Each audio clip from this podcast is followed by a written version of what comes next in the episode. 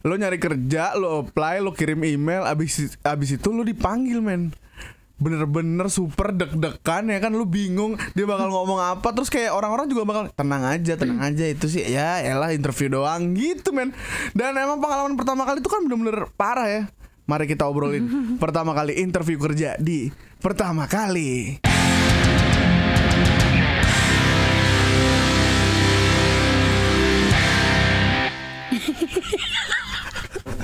Kenapa gitu gue? Asu. Oke. Selamat datang di pertama kali bareng gue Kotop. Sekarang gue ada tamu nih, satu orang doang nih, yang lain nggak tahu kemana. Oka Agustina, gila. Iya. Gila. Kita tuh bakal ngomongin soal pertama kali interview kerja. Nah, gue sebenarnya ada nih, tapi gue itu magang. Freelance gitu. Magang part time gue waktu itu gue masih kuliah. Okay. Jadi gue part time di Nano Nine, distro gitu. Oh, tahu. Iya, jadi gue ngambil yang weekend doang kan. Jadi gue ngambil yang weekend di Tebet. Tebet benar. Iya, tapi gue interview di Lamandau. Oke. Di situ kan. Kantornya soalnya di situ kalau enggak salah. Terus kayak gue interview, orangnya tuh gue tuh ada berdua, satu lagi pendiam. Gue nggak tahu ya, ini orang interview pasti ada dua atau nggak satu, ya minimal dua. Terus satu lagi pendiam, satu lagi ngomong mulu, ya kan yang nanya. Dan kayak ini orang kan, jadi kan gue duduk terus ya masuk Indika ya masuk set. Dia ini mukul-mukulin hidung. Oh.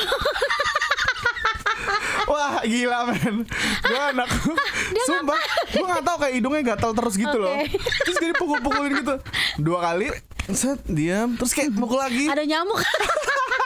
Asli kan gue gak tahu. Maksudnya gue anak kuliah ya kan, gue belum pernah interview sama sekali. Terus interviewer gue tuh kayak benar-benar kayak jadi itu yang banyak ngomong. Iya, yang banyak ngomong.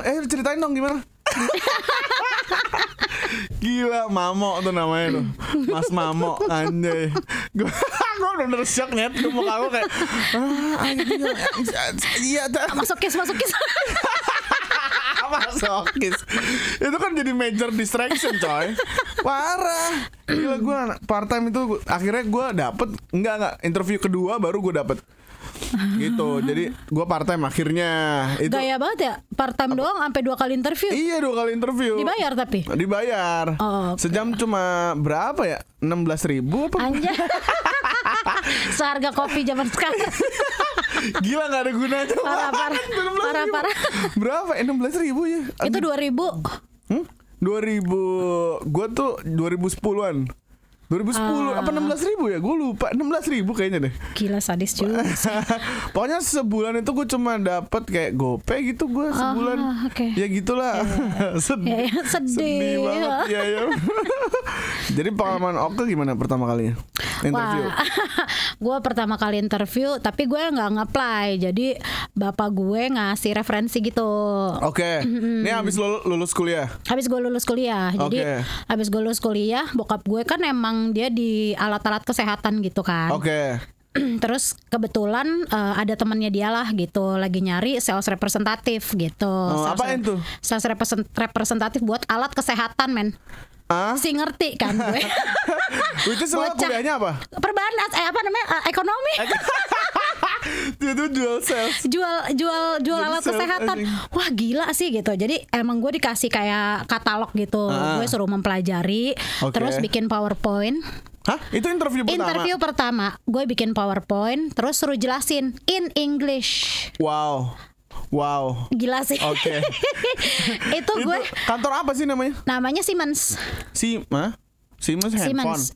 Siemens. Sebenarnya kan Siemens itu bukan handphone doang, Bo. Oh, jadi produknya banyak. Nah, termasuk salah satunya si alat kesehatan itu. Gitu. Jadilah gue pakai kemeja, ya kan? Tripis deh pokoknya, pakai kemeja. Ya, habis wisuda. Habis wisuda.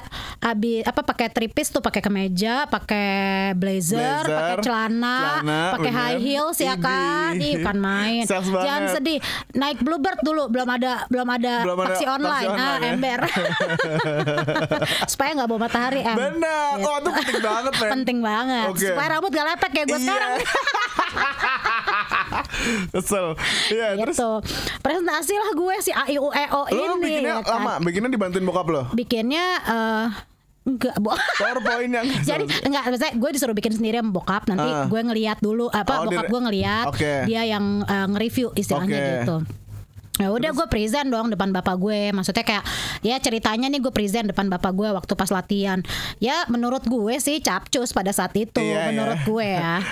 Nah ternyata pas gue masuk ke ruangan itu 4 orang men. Anjir. Jadi gue berasa sidang tuh kalau iya bener lagi bajunya sama ya kan. Nah iya. Aduh gila parah banget sih. Gue kayak wah lo tau, lo pernah ngerasain gak sih ngomong tuh ngambang? Pernah ngerasain? Iya jadi alat ini akal gitu. Gila hilang fokus parah. Gila parah. 4 orang tuh bener-bener semuanya ngomong. Semuanya ngomong. Surprisingly semuanya ngomong. Anjir. Itu gila sih.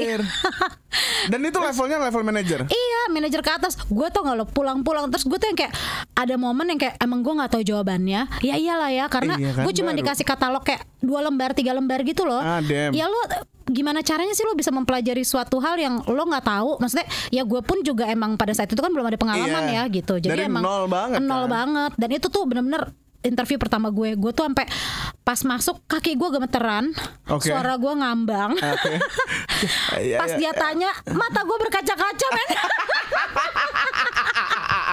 Takut. Wah gila. Takut atau gimana gitu ya. Asli itu udah bukan grogi lagi sih itu. 4 orang banyak banget. 4 orang dan mereka tuh malah nanyanya banyak. Misalnya kayak mereka nanya nih sama gue. Indonesia nih mereka nanya sama gue. Terus dia bilang, bisa gak lo jelasinnya in English? Hah? Gue langsung udahlah ya Bo. Maksudnya ini produk lo gak kenal nih produk. Lo gak tahu, gak pernah lihat.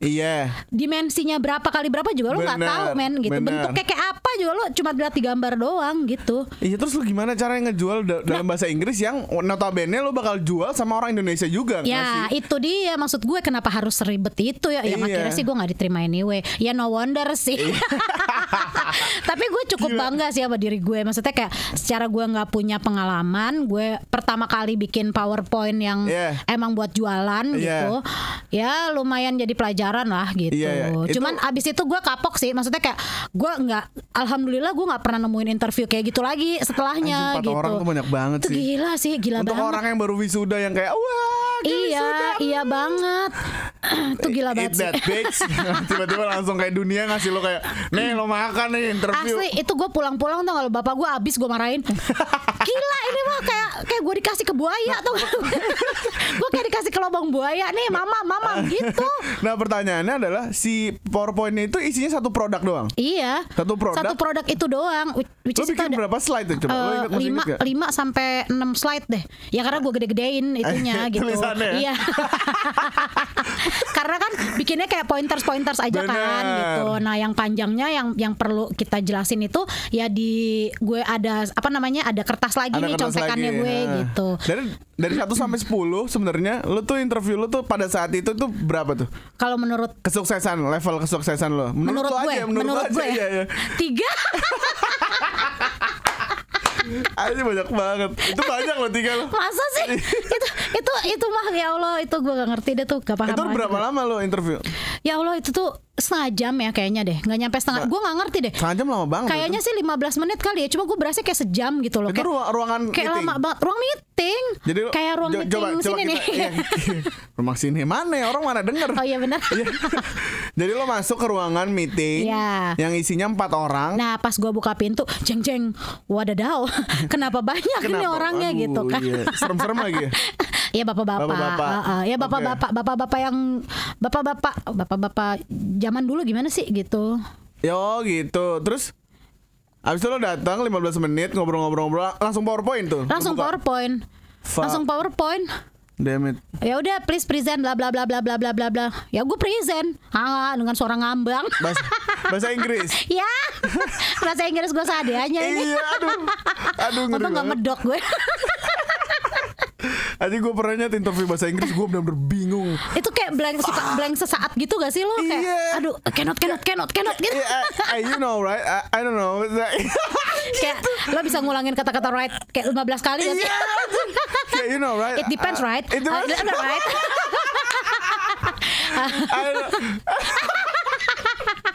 Dan sebenarnya kan kalau interview pertanyaannya ada ya.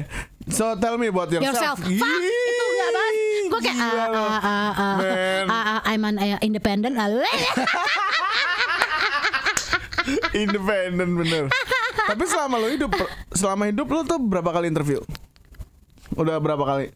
Banyak banget, atau ke 10 ada? Enggak, gak nyampe, surprisingly. Masa sih? Satu, dua, ya gue ngitungin kantornya gitu. Iya bener lagi. Gak sampai 10 ya? Gak nyampe 10 sih. Apa yang biasanya kan? Karena gue pernah di satu tempat tuh kayak hampir 6 tahun sendiri, okay. Jadi kayak ya udah gitu. Mostly yang bikin, tapi itu sukses semua? Ya alhamdulillah. Alhamdulillah. Apa yang kira-kira menurut lo kunci lo? Untuk orang nih yang kayak pengen interview nih, lo kasih tahu nih sebenarnya kunci-kunci untuk interview tuh kayak apa sih sebenarnya? Jangan tegang sih sebenarnya. Jangan tegang itu ketahuan banget coy. Tau nggak kayak binatang buas tau nggak orang interview itu? Iya nggak sih? Kayak dia bisa mencium ketakutan. Benar banget. They smell fear. Bener ya, keringetan lah, kelar keringetan ya kan, kalau enggak dengkulnya gerak-gerak mulu udah habis. Tapi ya gitu sih, maksudnya once lo kalau misalnya ini sih gue yang udah-udah gitu, once lo udah di satu bidang gitu ya, let's say berapa tahun lah gitu, buat lo pindah-pindah ke depannya di bidang yang sama enggak akan makan waktu lama sih gitu. Maksudnya dalam artian ya pasti lolos-lolos aja gitu. Harusnya ya. Harusnya. Kalau dari CV juga kan udah kelihatan kan, misalnya pengalamannya berapa tahun segala macam. Jadi pertama itu nggak boleh tegang. Iya menurut gue ya. Kedua gitu. Percaya diri dong berarti. Yoi benar. Sepede itu sih sepede gitu. Maksudnya kalau gue kan emang jualan ya intinya gitu. Kalau gue emang jualan gitu. Jadi ya sebisa mungkin ya lo selain ngejual produk ya lo ngejual diri lah apa lagi gitu. Nah tapi kan kalau ngejual diri ada undersell sama oversell. Nah itu dia, jangan terlalu overpromise sih. Oh gitu. Benar. Jadi kayak jangan bilang gue tuh kayak kerja keras banget. Gue tuh pasti bisa banget achieve target. Nah pastilah bisa gitu. Enggak juga ya. Nah dari interview pertama itu yang kedua itu lo dekat? Yang kedua sih jedanya sebulanan lah. Dapat alhamdulillah. Oh di insurance. Radio itu. Bukan, insurance dulu jangan sedih. Oh sales juga. Oh jadi... Justru gue baru mulai ke radio itu gara-gara gue nawarin insurance ke orang radio. Oh jadi ditarik sama orang radio. Ketika gue jualan sama dia deny kan. Maksudnya dia kayak enggak, gue gak mau. Tapi lo harus tahu nih fungsinya tuh gini. Kalau misalnya lo ambil insurance ini lo akan tercover bla bla bla bla bla. Enggak, gue tetap gak mau. Jangan gitu, lo gak tahu umur lo berapa bla bla bla. Pokoknya gue insist terus kan gitu. Dia sampai akhirnya dia diem. Gue lagi nyari AE nih, lo ikut gue aja deh. Gitu. Oh itu yang lo tawarin itu satu orang. Siapa itu? Ada. Yang berjasa untuk menarik lo ke dunia radio. Namanya Bernardi Haris. Itu bos gede di radio. Dulu sales manajernya gue. Oh langsung sales manager. Jadi lo nawarin insurance ke sales manager. Iya. Jadi orang sales ketemu sales manager. Yes. Tanpa disengaja loh itu. Tanpa disengaja. Jadi misalnya jadi kan dia emang temannya teman gue. Teman gue yang emang kerja di radio juga. Awalnya gue nawarin si A nih gitu. Nawarin si A terus ya bilang gue udah ada insurance gitu. Lo coba tawarin bos gue ya, dia bilang gitu. Oh dia ngelempar. Terus udah akhirnya gue bertiga tuh ngobrol, lo present deh nih depan bos gue gitu. Nah teman gue nih emang tahu bos gue lagi nyari sales. Oh sebenarnya lo tahu juga. Gue nggak tahu. Oh nggak tahu. Teman gue emang sengaja nge-set up. Oh dia aja nih. Oh menarik. Gitu. Temen lo siapa tuh namanya? Namanya Ridho Farhan. Oh si Ridho itu. Jadi yang berjasa itu di hidup lo sebenarnya di dunia radio Indo adalah si Ridho itu. Ridho Farhan. Gila. Gila di setup. Gitu. Ya. Itu lu berapa lama di insurance berarti? Di insurance gue 6 bulan. Terus lu ditawarin. Emang lu doyan sales? Yes. Banget. Ya. Kayak lo bagus di situ gitu, lo ngerasanya? Ya gue ngerasain gue emang salesperson sih. Gitu. Jadi untuk yang pengen interview harus jangan tegang, harus percaya diri, sama jangan oversell. Jangan overpromise lah intinya. Overpromise gitu. Ada lagi? Udah sih itu aja kalau menurut gue. Cuman kan gue gak tahu pakar-pakar yang lain bagaimana. Baju gimana baju? Ya baju ya serapihnya lo lah. Cuman ternyata ya itu balik lagi ke company-nya gitu. Maksudnya ya lo gak juga lo interview di radio terus lo pakai dasi kupuk-kupuk terus kan gak mungkin juga gitu. Iya juga ya. Lo pakai jas terus lo pakai dasi kupu-kupu, pakai kemeja, celana bahan kan ngapain lo iya. Mau emang kita hire direktur. Nah, direktur kita pakai batik doang. Waduh. Gue diem aja kalau itu. Gue gak ikutan kalau itu. Yang mana? Gak tahu. Yang kadal sama kucing. Gila. Wah gila, terima kasih Agustina. Udah sharing di pertama kali. Semoga bermanfaat. Sampai jumpa lain kali. Thank you.